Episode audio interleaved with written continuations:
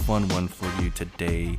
Um, in front of me, or not necessarily in front of me, but on the phone, I have a good fraternity brother of mine who is a social worker.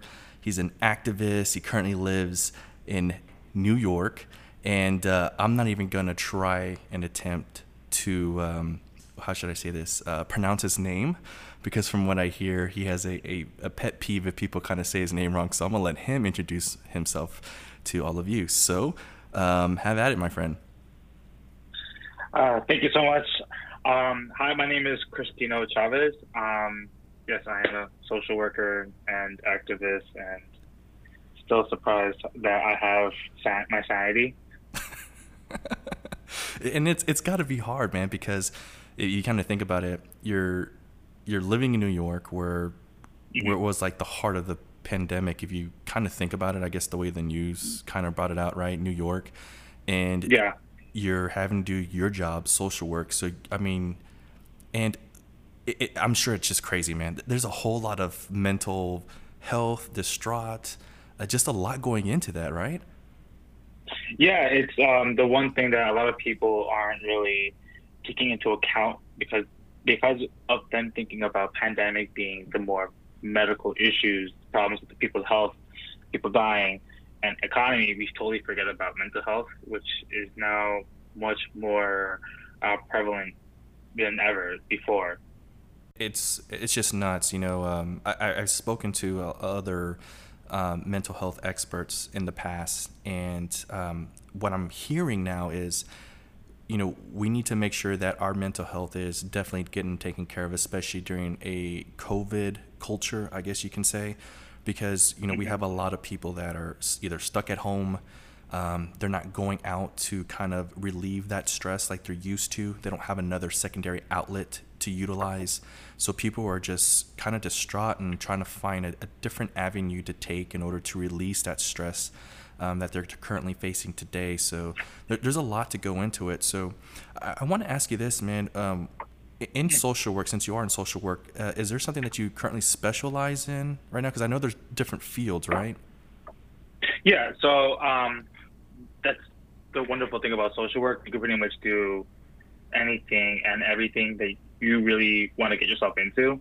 Um, in, as a social worker, um, my I am a program coordinator uh, full time, which is pretty much developing programs, coming up with ideas and initiatives um, for projects that are within the community, whether it's with um, youth that I specifically work with. I, I, do a lot of youth work and juvenile, juvenile justice um, and immigrant communities. I really touch base on community engagement and how school systems are set up and addressing issues involving at risk and high risk youth and gang involvement pretty much over like on a community and policy aspect of uh, society and community. I, I, look over that kind of work. Uh, Part time, I am a psychotherapist, so I do the typical and stereotypical social work work uh, therapy. If you wow. put it that way. Wow, that that's a lot. I mean, everything you just described is a lot, especially, you know, what kind of um, hit me right now, which you had mentioned was the the school aspect of of health, mm-hmm. because as you know, we're it, we just school just started, or here in Texas, school just started. I don't know about New York. Did when did school start roughly about for New York? Well, technically, it would be next week that would start, but ah. because of still planning happening, it would be in two weeks. So wow. we're starting pretty late. Wow. And see, I'm sure there's going to be a lot of things that are going to happen because because you're you're talking about students now, if you and especially if you're working with youth, that this is a whole new atmosphere for them. Because yeah. uh, right, I mean everything's what virtual. Um, mm-hmm. th- that's happening, and I know. So right now, for like my son, he's he's going to school, and everything's yeah. virtual, and I can see that sometimes he's just like, what do I do? Like, you know, the, the frustration that just goes on because it's not yeah. the same as a, a classroom atmosphere, but at the same time, we want to make sure that, you know, our kids are safe. But, re, you know, besides that, it's not a normal classroom. And no, yeah. Exactly. You, you, know, and that could be very harmful for a lot of individuals that are, are not accustomed. And you know what I, I think what I really feel for more are like students that are, this is like the first year in school, like kindergarten, pre-K yeah. type, because, oh my gosh, that I can only imagine how those parents may feel. Um, have have you experienced anything like that with maybe having to deal or talking to parents that are maybe have first time children that are going to school for the first time or have you seen any type of adjustments that are like wow this is really being impactful right now yeah it's actually uh, very interesting um, because for uh, many families when it comes to um, school they're accustomed to the traditional go go to an actual building and stay there for seven hours while they work. Um, it, it, leaves a lot of questions for parents who aren't as privileged as many others who are able to, whether they have one uh, a, a general nuclear family where mom is at home, dad is working, or other way around, and or you have an older sibling that's able to take care of the kids um, without the fear of um, losing their household. Um, yeah a lot of families that I work with specifically, some have had to, to the extreme, leave their child at home and be able to go to work, or have to have had to have hours change for work where they're working overnight as their children are sleeping, or figuring out some way. So, um, in other instances where uh, kids aren't safe at home at all, and so as much as many okay with the virtual learning, which is, I mean, I'm, um, it, it, it, like you said, it becomes difficult for even children to get accustomed and just adjusted to because if you're a first year uh, student, whether they are in, going to, into, into kindergarten or even um, students that are new to schooling in the United States. Some I work with aren't even from this country. Some are newly arrived youth who are really trying to adjust to, the lifestyle here. And wow. because there's no school, it's like, okay, how do I get, how do I even use this computer? Back in my country, we didn't have it, or I didn't use electronics because we didn't afford it. So, wow. I mean, that's, that, that must be tough, man. And, and you know what? What's fascinating about this um, is we live in a, world or in society today where technology is just so available to us, especially mm-hmm. here in the United States, and where uh, people from other countries um, they don't have some of the luxuries that uh, we're accustomed to. And exactly, um, yeah, you know, it could be easy to disregard the lack of knowledge and that knowledge gap that some individuals may have because they don't have the same access to what we currently have. Um, mm-hmm.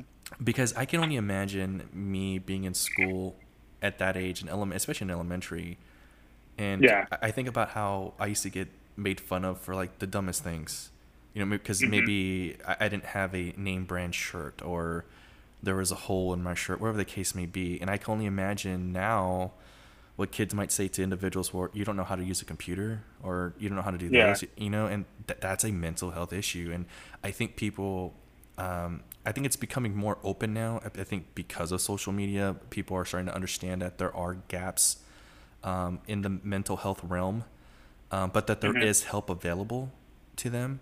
But um, I still think that there are individuals and people that think of it as like there's something wrong with you, like in a negative aspect, not that it, not as of, hey, there's room for opportunity and growth. Like we just need to see someone or speak to someone to help us um, get to that point where you know we're we're self sufficient and knowing and understanding the environment that we're currently in. Um, Definitely. Uh, yeah. So I, I want to ask you this, man. So what influenced mm-hmm. you to go into social work? Well, it's actually pretty interesting. Um, before social work, like way way before I read social work, um, it kind of jump jumpstart way back when I was in high school. Actually, uh, I was a very active student in high school. I was a part of clubs. I did extra like extracurriculars, um, like running track. I did community service. I did a lot of community engagement, um, and one thing that came to mind was um, how I wanted to go into something that had to do with the human mind, the brain. Um, this was years after I had um, a brain uh, brain surgery to remove a brain tumor, um, and after that situation, I wanted to go into this like a, a, study of neurology, but because I'm not so good at science in the in the, the mathematical sense, I was not pushing myself to that um, to that route. So I decided to take psychology. Um, I took a class in high school. I was like, I love it. The, uh, learning about the mind, learning about how the brain works, and all that such. Um, I was just going about it. In undergrad, I took uh, my ma- I already jumped into my major in my first year, and I was a psych major, and all the classes I was taking was really pushing me to like go into psychology. Um, then learning about I was about I could say junior year, where I started to learn about the process of becoming a psychologist and realizing that, um, I guess personally I wasn't going to make it that far, and that was because to practice psychology as a clinician, you need to get into a PhD program, obtain your doc, uh, the doctoral degree, and be able to be licensed through the state of New York. Um, and I kind of didn't have. I didn't really have that motivation to get to, to go that to get through that phase. I still felt like I was not ready yet. So I, I took a class in social work because I kind of wanted to just increase on like my uh, value of my degree by having a minor. And Lord behold, I fell in love because what social work taught me was that with psychology, you focus on the mind, you focus on the person, you kind of go into the theoretical perspectives of a person's mindset, the id, ego, super ego, how you, how one perceives the world around them based off their traumas and childhood and development, all that such. Um, with social work, you have to really think outside the box. And when I say by that, you really have to go from okay, this person learning the personality, like a person's personality, the theories of behavior, pretty much the same thing what psychology learns. Then really stepping out. Okay, this person and their family. Then this person in groups, social groups, intimate groups, or whatever groups they're in. Then person to the community, and then from person into let's say a, a national population or what how this person is identified on a policy or legislation and how does this group of people are how is this person uh, a part of this group of people that are affected by laws and all that such so that that that kind of drew my attention a lot and also because social work, if you're licensed through um, your state, you're able to practice clinical social work, like do therapy. So at first, I wanted to be a therapist, which is why I went to grad school. And my first year of grad school, took a course in social welfare, which is basically macro social work, which is basically policy work and community engagement. And that was when my mind shifted from wanting to do therapy because it was closely related to psychology, like psychologists um, uh, work uh, work aspect to uh, I did not want to do therapy. I therapy was the last thing on my mind. I wanted to be a social worker that engaged in the community, that kind of understood the reasons why um, certain laws exist. Um, and most of my area of work kind of revolved around criminal justice um, and juvenile justice because that is where most of the marginalization begins. And as you can see, like in our current world, criminal justice is like, is like on every headline um, when it comes to police and all that such. But like really going into that, that was basically what pushed me to do um, social work in that realm and really working with um, going into uh, how social work and how my, my skill set in the toolbox I have kind of is important when it comes to law enforcement, when it comes to attorneys and the law and the people that they are sworn in to protect. Yeah. Well, and that is that is fascinating. Um, your journey as to why you wanted to do what you what you do currently do now, and the road that got you there, because it seemed like you when I hear the psychology and then the health and then like there was just there's so much that went into it, man, to to make that decision. like that's uh and, that's tough. Uh, but I, I, do have uh, a question for you on this. So mm-hmm. social work, you know, what I've I guess always been told about social work is that it's a very underappreciated job. Um, yeah. It, it's not a job where you're gonna get the highlights and the kudos um, like the social media blast that hey congratulations type of thing it's um, and yeah. not only underappreciated but also underpaid is is that relevant to what you're seeing right now in in your field oh yeah of course i mean that is um, i would say aside from uh, trying to obtain hours to be eligible to take my license my clinical license exam mm-hmm. after i complete 3000 hours um, the only other reason why I, I do have a second job is because my current salary does in, in New York State, mind you, um, is uh, social work in New York State pays really well, and unfortunately, that really well is just enough. Like it's not enough. It's barely like you're pretty much on the line where you can, you could, you could financially uh, live, if not with um, some leverage if you ha- live with somebody or you live with parents. So it's very difficult, um, and the workload is very hectic because in clinical social work or if you're working at a private practice or a clinical practice um, or in a clinic or hospital, um, depending on what type of institution it is, some some hospitals do pay well, um, but many organizations uh, they the workload is like being able to maintain a heavy burden of cases, numbers, being able to follow through the jurisdictions of the Office of Mental Health. If you're working with mental health adult adults in with severe mental illness, if you're working with children, kind of following the regulations of the Office of Family and Children Services here in New York. If you're working with disabled individuals, being able to follow the jurisdictions of Office of People with Disabilities. If you're um, or if you're working on um, on grants and such, being able to, to uh, certain uh, institutions, kind of anything that's being billed through Medicaid or insurance is going to be very hectic. Um, and unfortunately, other areas of social work, like if you're working as a uh, a grant writer or proposal, like a policy analyst or someone that's um, the, the, like a coordinator or program director or stuff like that, that are survive like to survive off of grants. That is basically what you have to make sure you're able to maintain, if not aim for more. Like for me, my my current full time is under a grant um, for three years. So I, luckily, I'm. It's just it's was just recently renewed, so I have some time. But that brings the question: like, is is, is it uh, is my position um, uh, uh, a self-sustaining position where I don't have to worry over time? Wow. Um, so it becomes very it becomes very stressful, especially when it comes to the experience. But then again, where if you see yourself sticking to a place for so long, then that's something that would worry. But if you see yourself kind of moving up the ladder, you kind of um, start to see it as um, opportunities to transition slowly with the amount of time that you think you're going to have to really build up the skill set that you need. Wow. And, and that could be uh, frightening and, and fearful for a lot, especially in a place like New York where um, just the the cost of living is pretty high. Mm-hmm. Um, yeah. Because you, you, tell me the cost of living in New York, I'll tell you the cost of living in Texas, and you're just like, dang, that's cheap. because it's it's a huge yeah. gap. It's a huge gap. It is.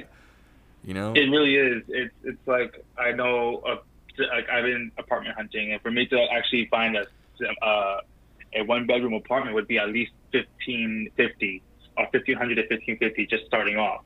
And these are in probably neighborhoods that are, I wouldn't say dangerous, but somewhat have a risk. Um, so it's like you really have to um, be able to balance yourself. A, lot of social workers work two jobs. Some are um, working three jobs. Uh, so it, it, it kind of like gets us um, really act, asking ourselves what else like what can we do with our degree and that's the thing about social work it kind of trains you to tackle on um, multiple areas of work or different type of um, positions whether you are like a counselor you play a counselor role, or you play a director role, or you play a, a researcher role, which I've had that experience when I was in grad school. I was a research assistant, so research is a major part of social work. You have to be able to know how to kind of adapt to new things in life. Um, being able to teach and educate. There are social workers that are, are lecturers and professors. Um, and that was also another skill set that I developed while in school was being able to teach. Um, and really having to have that t- sense that you want to change, you want change. That's like the thing mm-hmm. about like you mentioned, uh, what you mentioned before about being underappreciated is the fact that social work, we're not doctors, like social workers are not doctors. And we're not like psychologists or psychiatrists where news articles will say that this psychiatrist um, has made major strides in treatment for people with mental illness. So most of the staff that that, that works under the psychiatrist are social workers.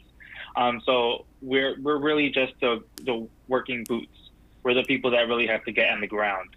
A lot of people currently, um, like if you if you're if we're listening to what's going on with the pandemic, we we um, the the general the painting of a of a brush is basically seeing essential workers as um, doctors, uh, medical doctors, and nurses, which they are amazing because um, being a social worker, we are we are trained to kind of be on their side, work as a team. We develop that team skill set, yeah. but we are, but it's very hard like to say that we're not really seen as essential, like that those are essential workers, especially uh, social workers and clinicians that work in hospital settings, um, especially here in New York. We ha- we've uh, we've had um, multiple uh, uh, colleagues of mine that I know of that work in hospital settings that would say that for me to work here, being able to develop a discharge plan with family a family member who just lost their uncle or their father or mother to COVID nineteen is just like how do we go about it? And for me to come home with the risk of me getting infected is very, very uh, fearful. So we don't get that much um, as much as appreciation. I would say during this time, though, um, it's not something new. It's been happening for so long. Yeah, well, I'll, I'll tell you firsthand, man, um, that I, I appreciate what what you do, and it's more of because of what you are doing. Um, you're influencing people. You're having an impact in children's life and the youth life, uh, and not just the youth.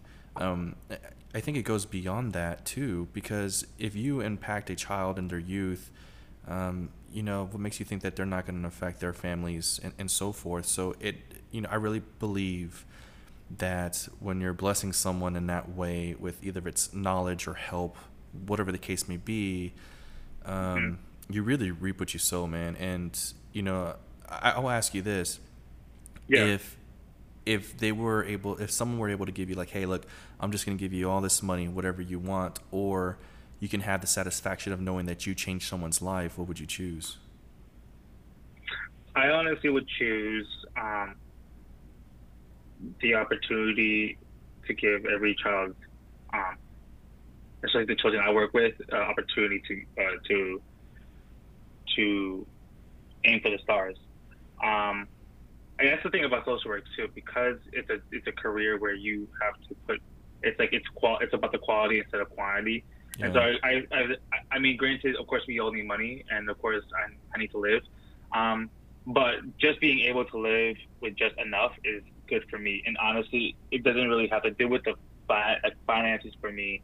It's more so being able to give the opportunity to other kids whether it is youth I work with in juvenile detention centers, whether it is a child that's on probation or parole, uh, probation, whether it is a young adult going to an open court case who's received an, uh, uh, been transferred to alternatives to, incar- to incarceration program, and we're trying to push them to graduate college, or adult that just left prison for 30 years and just wants to return to the community without the fear of going back to prison, or even people in, in jails, is the fact that um, they are they're actually they're they're people people who commit an offense is not are not any different than someone who has never committed a, a offense in their life. Um, and the fact that the justice system itself uh, looks at one person differently than the other is why we have so much disparity, this much, uh, so much um, uh, tension in communities, which is why so many communities are facing changes, uh, lack of education, lack yeah. of resources, and just seeing all of that, it's just like I, what would be, what would be the best, what would be the good for me to have any type of, um, like, riches or whatever if I have to see this regularly, and I can't live with that at all. Like, I, it would for me it would be, um, more so depressing as opposed to self-accomplishing. So that's why, for me personally, like I, if I had the opportunity to see a child leave, like um, to graduate from the probation uh, uh, sentence, uh, sentence with their charges dismissed, or if I'm able to work with someone who just got their charges reduced to a um, a violation and not have to spend three years in jail, um, or someone who's been able to get a job and remain uh, sober and drug free for a year or, or several um, after experiencing um, a long term sentence, that would just mean the world to me. Yeah, and that's and that's awesome, man. That that's what you feel.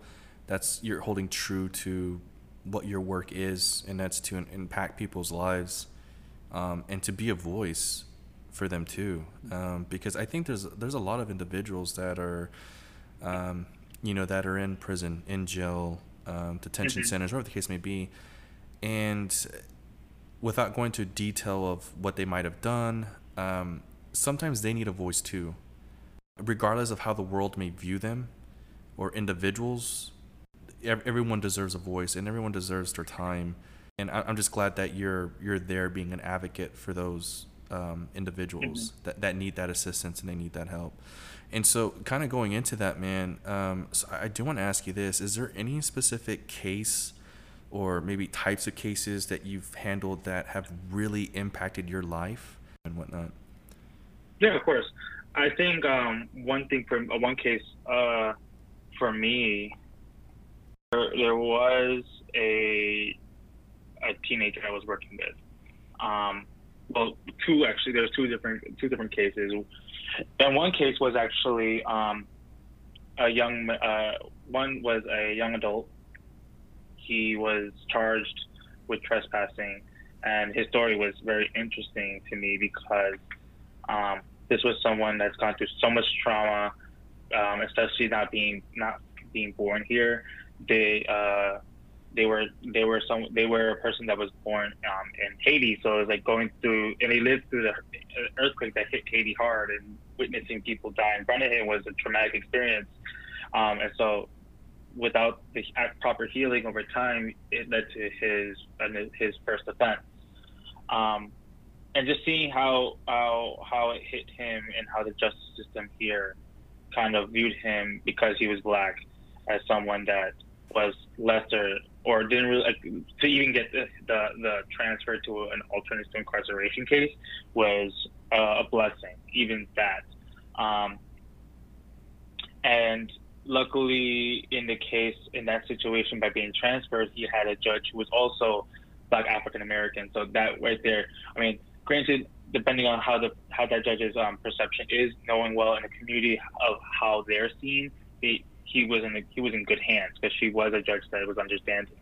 Um, but seeing him is just, it's it's like you're living in a community that's high risk. You're living in, in and when we think of New York, we think of New York City, and when we think of like New York City, we think of um, I mean it, the outskirts. If place like I live on the island of Long Island. For people who don't know Long Island, Long Island, from what a lot of people think about it, is South the Hamptons, rich houses. Um, when in, re- in reality, it, Long Island is one of the most segregated places in this country. It is uh, the initial start of housing discrimination laws that started in a town called Levittown, which issued only white people can live in this town. So much wow. of that, uh, the racial background that exists here, um, still exists here. It's not, it hasn't gone away. I mean, granted, you have um, people uh, get serving long-term sentences for offenses that another uh, uh, that would have been probation for like a young white uh, offend, uh, offender. And so with him, it was like he, he kind of felt demotivated. And working with him side by side, getting being able to uh, work with understanding his trauma and how he's able to utilize his experience to do to do uh, to go beyond really helped him get through his case after a rough start into throughout his case he was coming back always negative of drugs and alcohol not coming up with anything. He was doing what he had to do and he was moving up. He was able to finish school. He graduated uh, from his uh, community college. And then he was able to maintain his job. He was working with an airport. Um, and it was just seeing him grow as that situation came up, like as his cases were kind of progressing, into the point where he graduated from the program. And of course, with every graduate from then, I see them as like, like whether they are juvenile probation or young adult probation, I see them as like siblings of mine, like brother sister, like I, I or a child. Like I see them as someone that I, I, I will give every effort to help this person grow. And then several months later, I a staff member from that's in my office would uh, came to my door and was like, "Someone's here to see you," and I was like, "Okay, maybe it was someone that was a walk-in. I didn't know who it was," and it was him. He was actually um, he came into kind of uh, he had he had a, uh, a traffic ticket, which was nothing. I wasn't concerned about that, but he also had like he was also just really happy that he, um, to see me because he wanted to tell me that because of all the work that he's been doing, he actually was able to uh, push, uh, put my efforts to getting a, uh, a stable, set, good job and be able to buy a home in Florida. So he actually just came to see me because he wanted to see me before he moved, he drove down. But just seeing that how much he went from someone that a judge would have just thrown in jail and give him like two to three years uh, to someone who was able to, who has a stable job, um, with a supportive girlfriend, uh, he was in a partner. He was in a relationship at the time and still is. And uh, buying a house, like this is not something you would like. It, it sounds like a movie or show, but it's actually the fact that this happened was something that still today, after a year later, still sticks to me. Um, and just him was just a, he's just a he was just one of the many stories of um, individuals I worked with. I mean, I've I've, I've had young um, young teenagers that I've worked with in the jail that um, I would see coming regularly. One one day coming in for an assault charge to another coming in for um, a battery assault or uh, uh, or uh, or assault with a blunt weapon, something like that.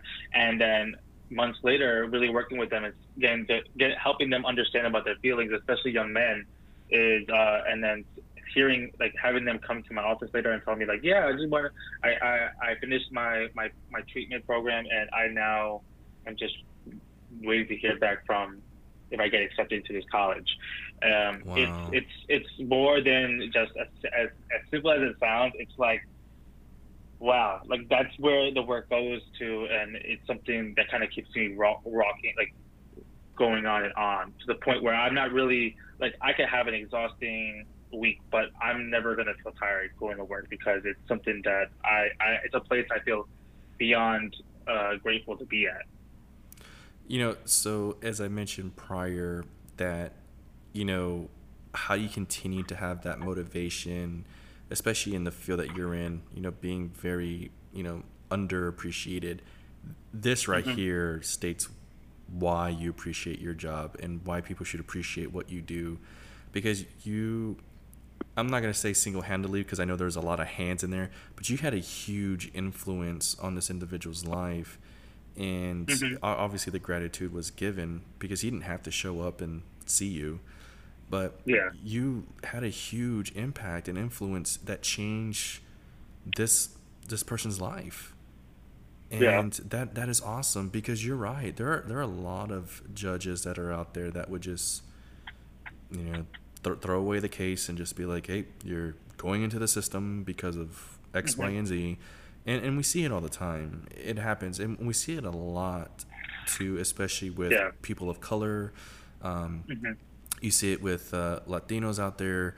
Um, and, and, yeah. and obviously there's a huge range of Latinos because it's not just uh, Mexican as, as, some people like to say that all Latinos yeah. are just Mexican, but no, there's Haitian, Puerto Ricans, Dominicans. It, the list goes on, but um, we are looked at differently um, than mm-hmm. certain individuals, and um, it's good to see that making an impact and you're being an influence, man, and, and that's awesome to, to see. So, you know, kind of talking about being an influence. Um, you know, I kind of want to talk about your activism a little bit um, because activism now, just like your work, has become a somewhat of a symbol of hope for for people, uh, especially during the pandemic and what is happening with the Black Lives Matter movement right now. Mm-hmm. So, I, I, do want to ask you, how did you get started uh, with being an activist, and uh, what are you currently fighting for today? So, I would actually have to say the reason why I got really into um, uh, activism and specifically criminal justice um, is from my personal experience actually being arrested um, five years eh, well from now to day, back in 2015 um, i actually got uh, charged with um, initial charge with a dwi and going through the whole process in new york city where it was like going through the arrest booking arraignment um, the trauma that was initially the trauma I I experienced with handcuffs in my back to my back, um, and going through the system, being like, staying in a jail cell, watching an office like officers take down someone who was asking why they were like they they they had like why they being arrested, and and and this is New York City, um, in the Bronx. Um, gave me a whole view of why of how our system is set up from the day you led the day you pretty much decide to make, you make a decision to the day you're arrested to the day you finish your court case or if you have to go to your sentence. Luckily for me um, because i was a I was graduating college at that time um, i was given a violation which is a rare case but because of being the model minority, um, it gave uh, somewhat of a, a reflection of, um, okay, this, this this kid is not to do anything. He already got into a master's program, this and that, which kind of drew the question to me. Is like, well, yes, I'm um, Latino and um, being to be specific, Salvadoran, and I'm not white. Um, but because I have all these demerits, like I have all these uh, lists of okay, I have to show my resume, I have to show my work engagement, I have to show this and that. I have a, I'm about to get graduate. To show that, um, it's almost like a classic sense of uh, entitlement.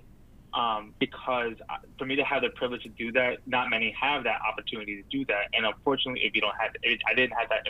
I didn't have this privilege to have this type of status of, of where I was at the time um, I would have done a year, um, and I wouldn't have been able to be a social worker, um, or whatever I did now. So that was what kind of got under my skin was why why it had to take me to do uh, A through Z, and uh, to get a violation when there are people who can't even afford uh, a new pair of pants that have to go in and out of a jail cell or prison cell because um, they can't afford the opportunities I have.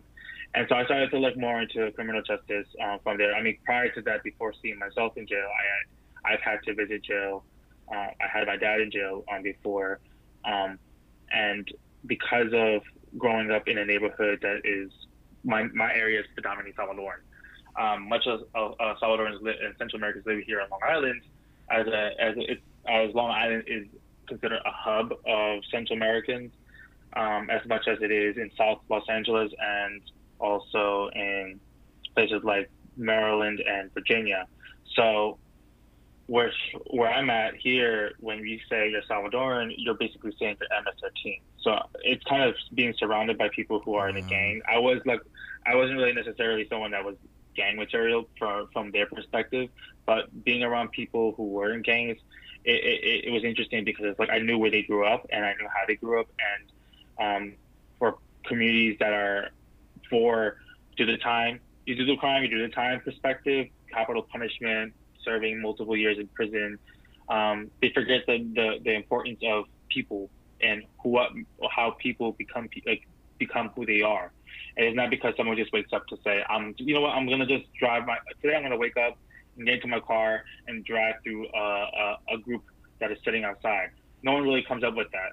It's more a sense of the trauma that they experience over time and how that trauma and that whether it's domestic violence or watching their parents beat each other up or uh, sexual assault or abuse um, or vice or, or etc. Like that right there, um, that that those are aspects that are being delayed, and because of these aspects um, being delayed and not neglected, people are committing offenses. They're losing their rights. That also includes increasing homelessness. That increases the risk of people getting severe mental, um, living with severe mental illness, or living with a severe and chronic medical condition. Um, you're going to have high mortality rates. You're going to have um, more cr- criminal uh, criminal uh, criminal activity and crime uh, prison recidivism. You're going to have low education skills.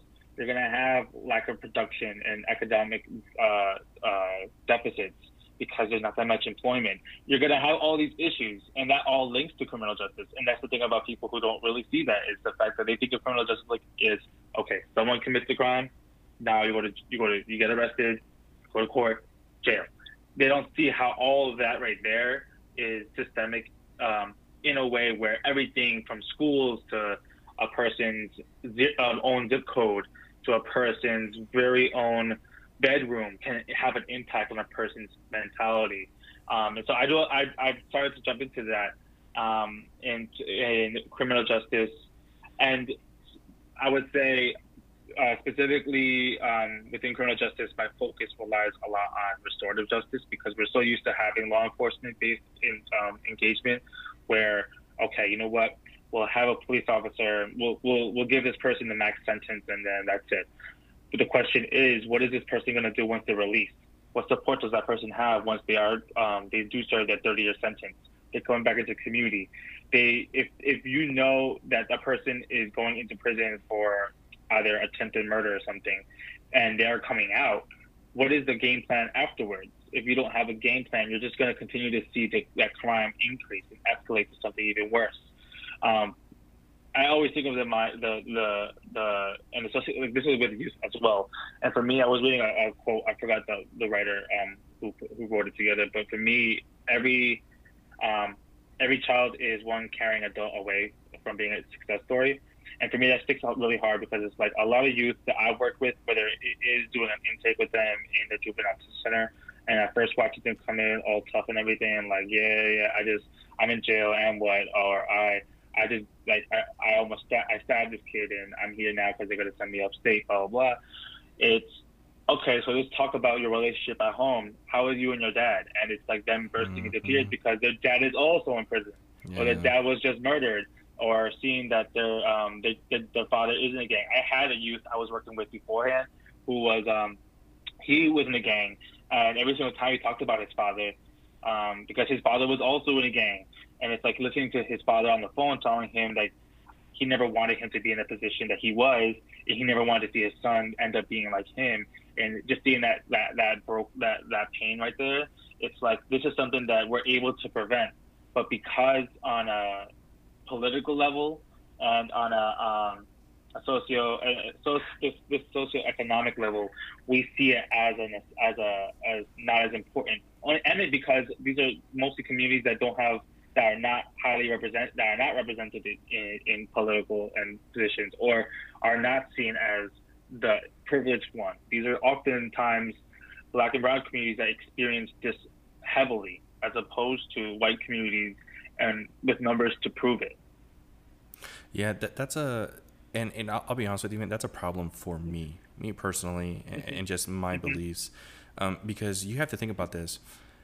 So you mean to tell me that because I'm a quote unquote minority, um, mm-hmm. I'm already put into a category of how really my life is going to be planned out in a way. Yeah. If if I happen to get arrested or go to jail, because that's what it's pretty much stating because you have to think about this. If you're looking at a jail and a systematic presence like that in the United States, the majority of the people that are in prison um, for a crime are minorities. Um, Yeah. And, there's, Yeah, a, there's a reason for that, right? Mhm. And I, I think you're exactly right. We have to dig a little bit deeper, and I'm very big on funding more and making more resources available, especially for mental health, um, because I think Yeah, a lot course. of that leads to that where individuals are committing crimes. Now we, I have to, and this is where this, I, I'm not gonna say the silver lining, but it's also a double-edged sword. I, I guess I would kind of explain it better. Is that we also have to understand that we are our own individuals, and not everyone that has a traumatic event is gonna end up going to prison or committing a crime Yeah, or anything like that. There are individuals that overcome it, and they Yeah. they state, "Hey, I, this is not going to be my life." But there are also Yeah. individuals that, um, unfortunately, are not going to think that way, and they may need a little bit more special attention and special care um, to prevent them from leading into a life of, uh, I'm not going to say destruction, but a, life of of um, where it doesn't need to be. Should I just say, just to, Yeah. to be nice about it? So, um, Yeah. But I really like what you stated earlier. Because you, you kind of stated politically and then you, you kind of changed it to systematic, which I, I think kind of goes hand in hand in a way Yeah, because it does. there are a lot of politicians that are out there that are afraid to touch something that states, "Hey, we're going to help people that are incarcerated, and when they when they come out, we're going to help them live their life." And Mhm. it, you, I can already just see people cringing, being like, "Why? Why are we going to spend money, or why are we going to provide resources for that?" And it's Yeah. it's kind of like, well, why not? Because you, we have to kind of think about the bigger picture here. Um, because I, I, I think there are a lot of individuals that are afraid to touch certain s- subjects, you know. But if if you kind of think about it, if we are able to provide the resources and tools that are needed to help these individuals that are coming out of of a almost a traumatic state too, because prison is not just peaches and roses. you know, there, Oh, there, no, no. there are things that happen there. Um, so if we're able to provide that the mental health that they need, resources to provide them to get them on their feet, but we're actually investing our times, not just saying, "Hey, here's a small little bill that's they can go to this community center and, and get help if they want to." No, not something like that. I'm talking about actually putting it on the table and saying like, "Hey, look, this is what we're gonna do for them." Well, what's the likelihood of them actually contributing more to society? right? What what is the Yeah. likelihood of them, you know, getting a job, paying taxes, um, you know, contributing to the economic growth of the U.S. I mean, there, there's so many benefits to it. Now, Yeah. keep this in mind too. I think a lot of the downfall though is that once you are incarcerated, um, and you come out of the system, like you kind of lose a lot too, right? Yeah. You, you, you lose a lot of opportunities. Um, you know, a lot with You, you with, yeah, I mean, you lose your rights. yeah, you, you do. You lose your voting rights. You lose your opportunity for housing. If you got car- charged with an offense, some landlords won't even take your application in. If you are, um, depending on your uh, violation, or if it's a, a, like a misdemeanor or felony charge, your employer doesn't even want to hire you. Um, and so that that gives more incentive for people to return to the crime. If it was selling drugs that they were doing, to sell drugs if it was illegal prostitution, then they're going to return to that. If it was uh, uh, armed bank robberies, um, then they're going to go back to that because they know for a fact that they're not going to be able to obtain any type of employment.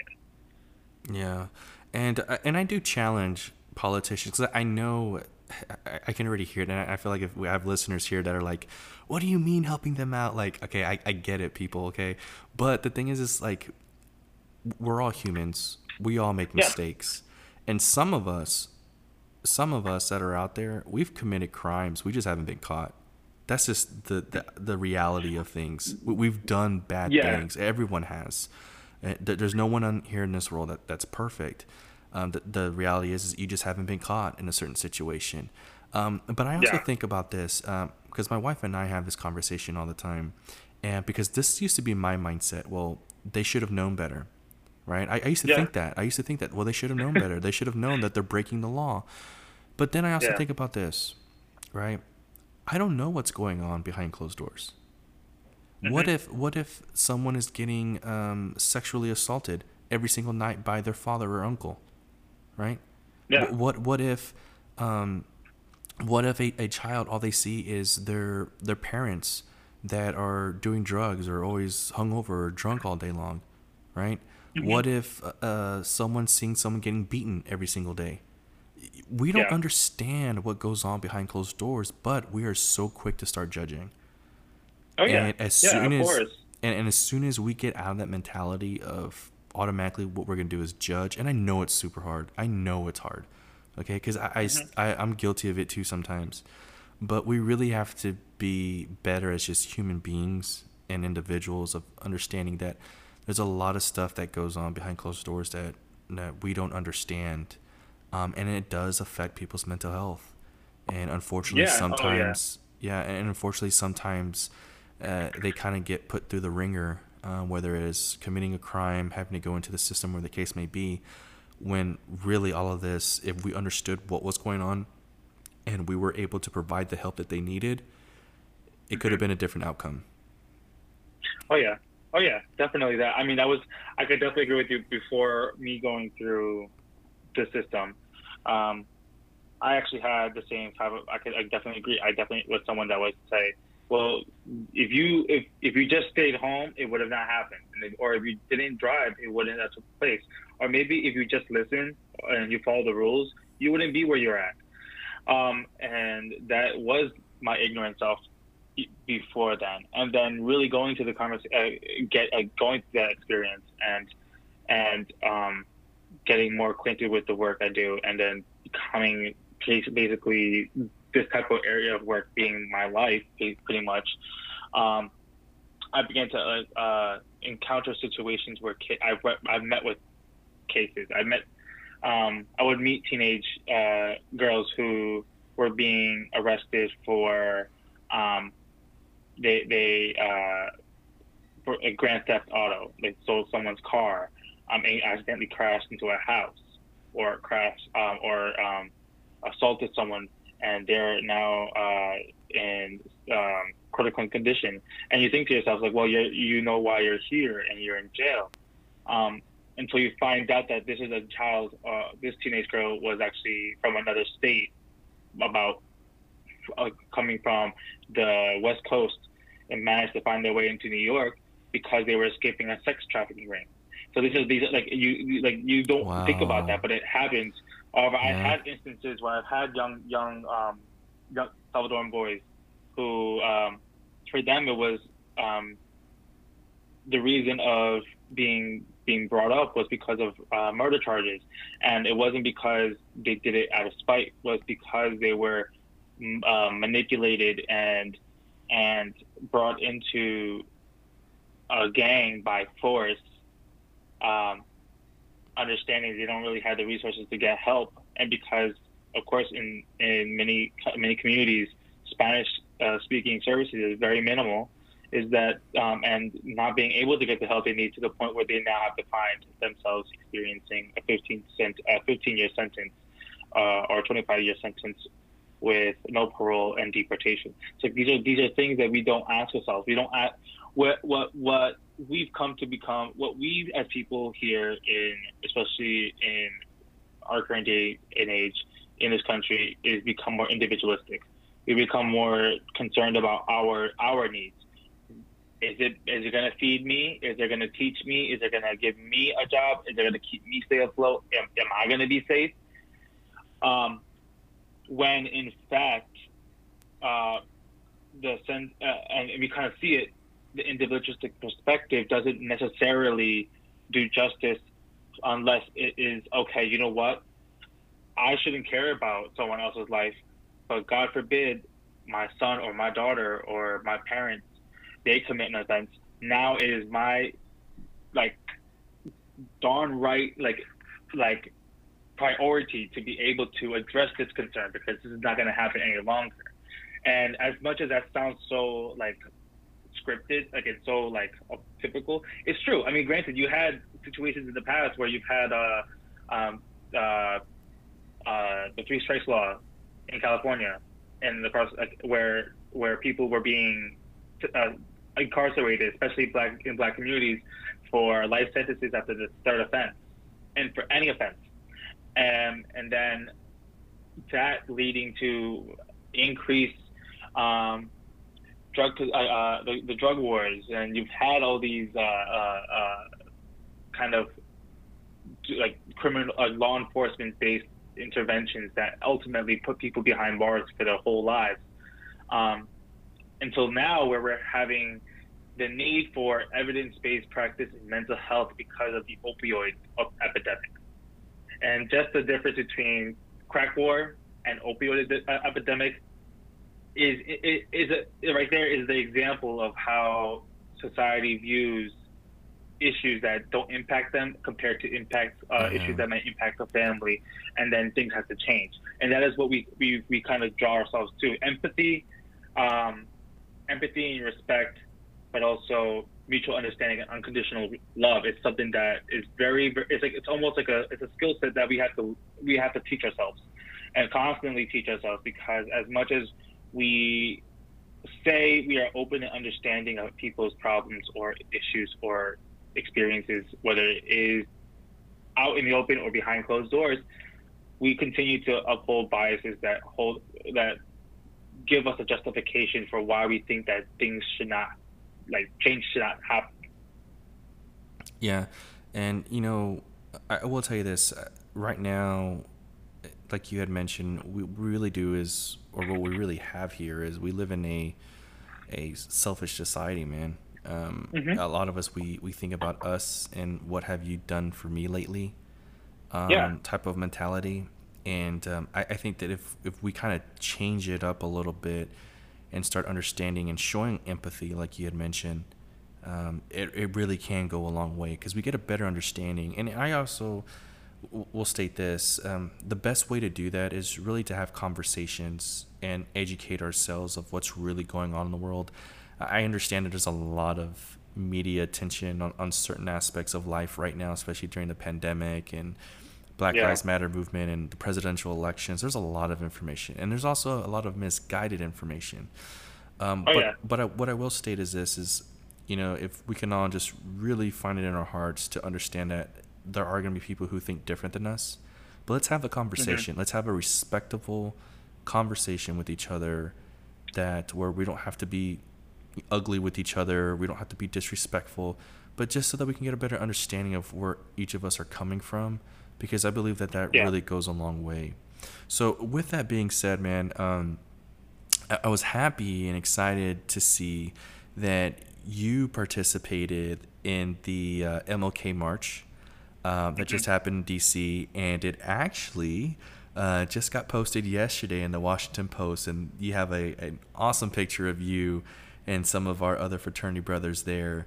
Um, so I, I kind of want to know about your experience because right now we're living in a crazy time with, with 2020 and it feels like we're living mm-hmm. back in the 60s in, in a way. And I, think what's very interesting is that you participated in this MLK march with this Black Lives Matter movement that's going on and mm-hmm. it's just very ironic to see that this is exactly what Martin Luther King was actually fighting for.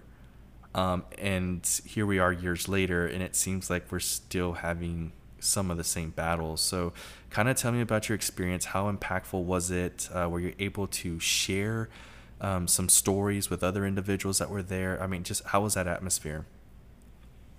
So, it was actually um, a very I, I when I say diverse atmosphere, um, yes, it was a Black Lives Matter um, march, but I've seen white folks, I've seen Asian folks, I've seen Arabic um, associations that, that support Black Lives Matter present. I've seen Latinos come together. I've seen folks that address um, the issues within LGBTQ community and with it, through the Black Lives Matter that, that involves Black trans lives.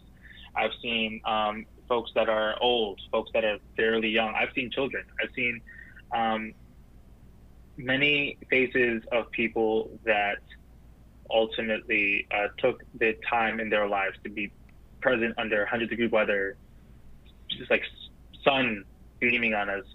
Several people being taken out by EMS because of heat stroke or um, and luckily being tested beforehand to get into the march because they had volunteer doctors present. So it was a good thing. I'm, really happy that was present in a, a, free testing site. So a lot of members in the community coming together to address these issues. And it was, a, I was, uh, it, it was interesting because it's also a historic moment.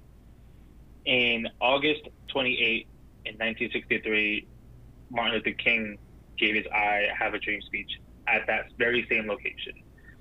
August 28, 2020, um, Martin Luther King III gave his uh, gave a speech along with Reverend uh, Al Sharpton and of course the families of people uh, of, of the victim of the victims of the recent um, police killing uh, killings from um, that initiated these, the, this movement and multiple um, uh, protests. Um, and it, it, all tailored back to the story, well, the history of the murder of Emmett Till, who was accused, falsely accused by a white woman, and without due process and a proper judge, uh, justice system upholding his right to fair hearing, he was lynched and um, mur- uh, murdered, and his body was found a, in a river where his mother had his casket open for the public to see what happens um, as a black person in the United States. And for us, it's, it's interesting because I, as a Latino and a brown Latino at it, um, I've, I, I see this is a, a, a, moment for me to teach myself to learn, to learn what's around me, and that's what I usually do. Is it, it gave me a sense to understand more about what is around, because for many of us, honestly, um, especially in, in in privileged communities, like you mentioned, it feels like we're in 1963 or um, it's like we're, we're still back. It feels like it's back time. But for Black and African American communities, this has been happening ever since uh, slave ships hit the ports in the western, in the eastern um, coast of this continent, of this uh, country. Like this has been pre- present uh, even before United uh, slave ships have hit the United States. When slave ships have hit um, the Caribbean, landing into ports in, in, in Puerto Rico and and um, and Haiti. These are these are this has been existed for so long that for them it is unfortunate that it's a generational trauma that exists till this day. Um, we don't acknowledge it, we don't take advantage of it, or in terms of we don't we don't see what has happened throughout the years because we lack the ability to take accountability for our actions. And from that march, it gave us, it gave me the, it gave me a personal sense that um, I have the ability, I have the privilege to um, what where I stand in my profession, in my academics, in my active role in the community, to support, to to educate, to check anyone that I know personally, um, uh, who doesn't even see this as an issue. For them, this is like a, a show or a sense of all these conspiracies that are coming up. Like you mentioned, misinformation. Um, it, it, it only takes it only takes uh, several seconds to go to a, a, a reputable uh, information site or even a book to actually read about what like our, our, the history of this country. And unfortunately, we because we're a society that needs quick answers to justify our, our beliefs, we jump to anything that we agree to. And that is what we have to recognize as a country is understanding where we stand, but also understanding what is the difference between what actually happened and what one person wants a person wants you to believe.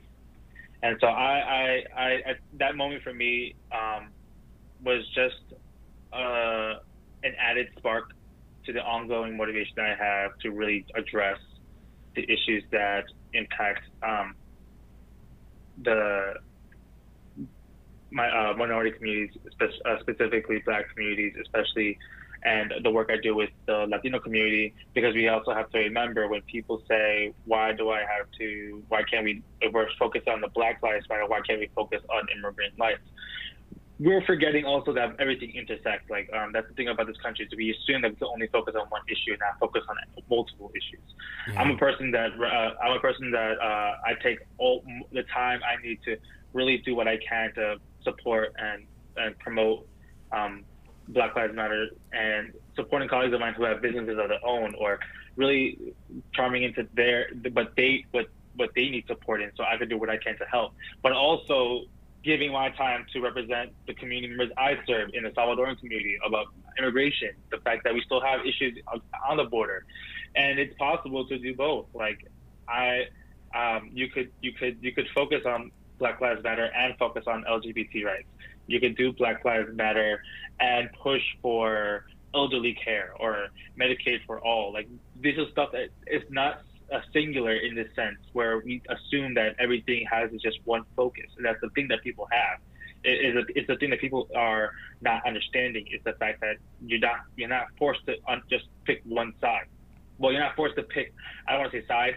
You're forced to pick one issue. You there are multiple issues that impact our our, our country, and, and unfortunately, it's something that's going to stay that way until we see it until systemically there is change yeah, and that's I think that's what's hard for some individuals is where mm-hmm. they see a move they see a movement that's happening, um, and we see it a lot of I see it a lot actually within my own community here, where it's like why are we just focusing on Black Lives Matter? We have children that are still stuck in cages that are still yeah. separated from their families, and it's kind of like well, we're we're we're not just disregarding that. Um, you know what we're seeing you know, and a lot of it is due to a lot of you know media attention towards the Black Lives Matter movement, but it doesn't mean that you know those child's lives are not forgotten.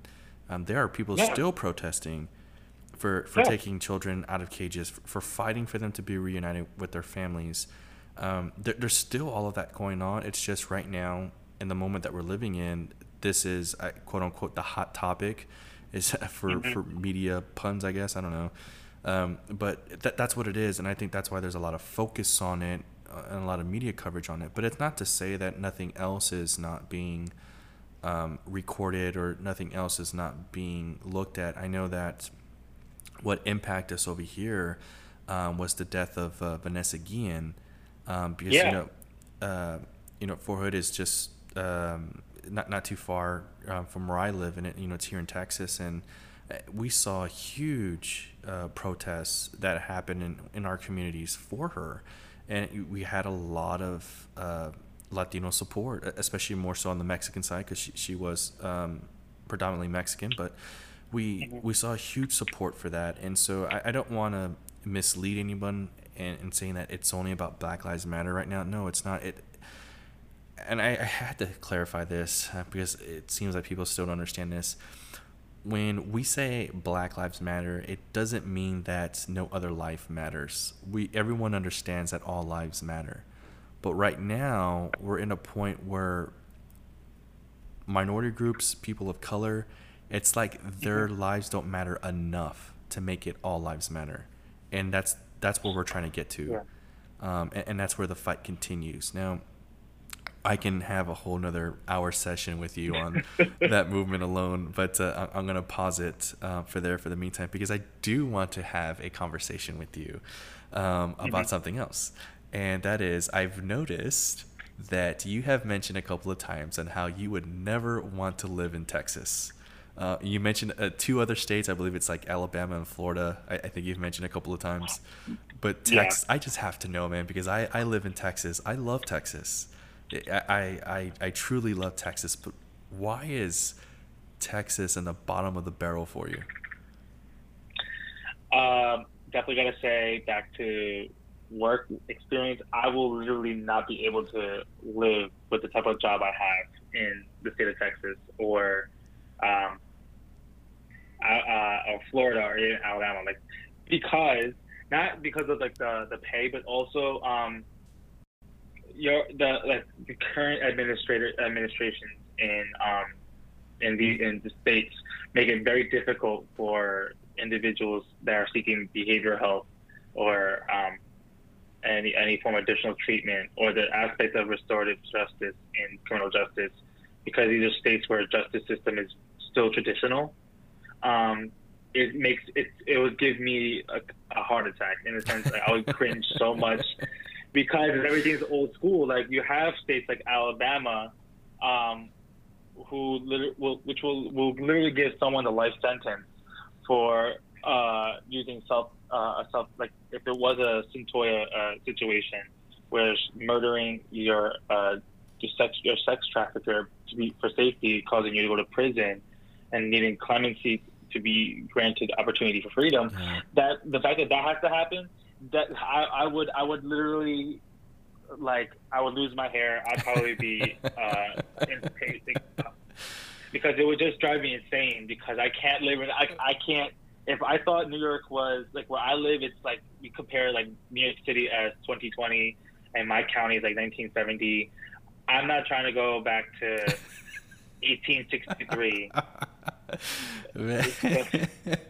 you know, hey, look, man, I, I completely understand um, because laws are a little bit different in the South. Um, they, they, they just are, man. That's the way it is. Um, but I, I will tell you this. Um, I, I would uh, love for you to come sometime to, to Texas. You're more than welcome to stay with me, and I can just show you how beautiful Texas actually is.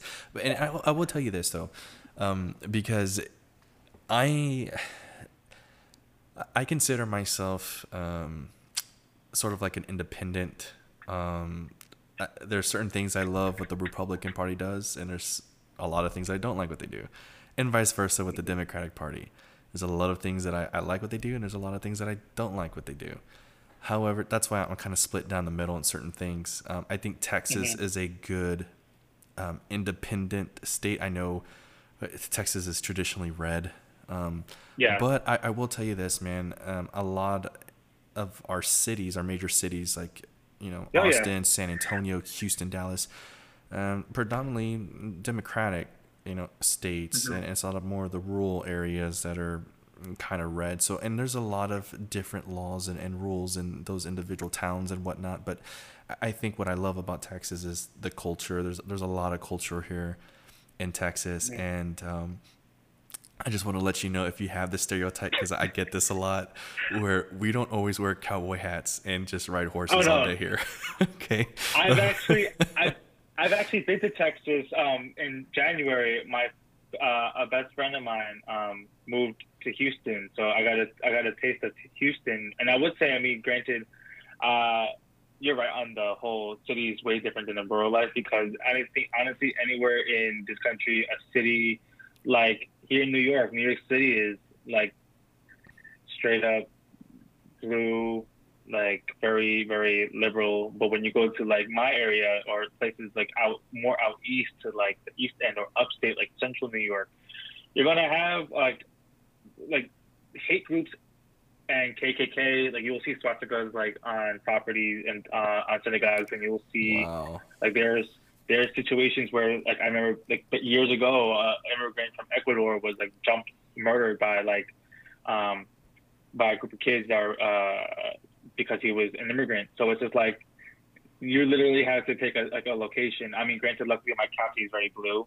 Um, it's not as crazy as the eastern end and other places in rural uh, New York, but I mean, Houston is great. I still have to visit. Um, I still have to go to uh, uh, Dallas, and I definitely gotta uh, um, visit uh, the southern, southern Texas, especially because I'm Salvadoran, and here in New York, it's like if I'm in the city, you're ne- if you where's El Salvador? Because most of the community members here in the city are Dominican or Puerto Rican, Yeah. as opposed to like when I went to Texas, it was like Mexican and Salvadoran. Like, yeah, I don't feel alone. yeah, Texas is you know you're just gonna see a lot of Mexican man. That that's what we what we have over here. A, a lot of Mexican. Yeah. Um, and you know we're, we're we're we're on the border, man. You know we're right next to Mexico, so we, we get a, a a lot of love in our roots, and you know obviously as you know, um, Texas used to be Mexico. So um, Yeah. That's So- also that's also the thing that a lot of people don't know don't remember is that I guess that phase in history class really just was a, a day they just had to cut class because literally California, New Mexico, Arizona, and Texas were all Mexico and then bought. So it's just like yeah. there's that. See, a little history lesson for, for those that think that um, Mexico and other Latin American countries are just shithole countries, I guess, right? Uh, don't forget, we used to own America. okay. Yes. that, is a, that is entire fact. Well, well, man, I'll tell you this, man. I, I really enjoyed having this conversation. Um, I know that I'm gonna have some family members that are gonna enjoy this conversation because I actually have my little sister. Um, who's actually going to school right now to be a social worker, and that's what she wants to do. So I know uh, that um, um, this information is really going to help. And so I really appreciate it. I hope that people that are listening um, kind of get a new uh, found of respect and appreciation for what our social workers have to go through because it's a lot. Um, and let's show that appreciation that's definitely well deserved because they're out there influencing, they're out there changing lives, and they really are making the world a better place, literally, because they are the frontline people um, that are out. Um, the last comment that I will state um, for the audience is this um, just remember that we're all human beings. Um, you know, it's, it's very easy for us to judge a person by their appearance, to judge a person by what they have done. But let's not forget that we all have skeletons in the closet. We're not all perfect. We've all made mistakes. Mm-hmm. Okay, so let's let's do a better job of having those conversations as to maybe what has happened in an individual's life, how can we help, and overall, how can we make this world uh, just a, a, better place for all of us. So, I, I want to ask you this, or just really for the audience. Um, if they wanted to reach you, or maybe they had questions in regards to social work, or maybe some questions on activism, maybe they want to get into, they want to become an activist and do some of the things that you want to do. Is there a way that they can reach you? Yeah, definitely. So, um, you can, if you feel like email is comfortable, you could email me. My email is cchavez7 at o p p o n l i n e dot net. It's uh, a New York service. I know it's weird. or um, if you feel like uh, hitting contacting me through social media, um, you can. My, my I do have Instagram and Facebook. Instagram, you could reach me at uh, um, Initio underscore one, I N I T I O underscore one, and Cristino Chavez at um, at uh, Facebook. Man, that is perfect. Well, thank you again so much, man. I hope people will reach out to you again, everyone. It all starts with the conversation. Let's have the conversations. Let's let's grow our knowledge. Let's feed our mental health um, and let's just make this world a better place. I want to thank you so much, man, for spending the time with me. I really appreciate it. Thank you so much. Of course. Thank you.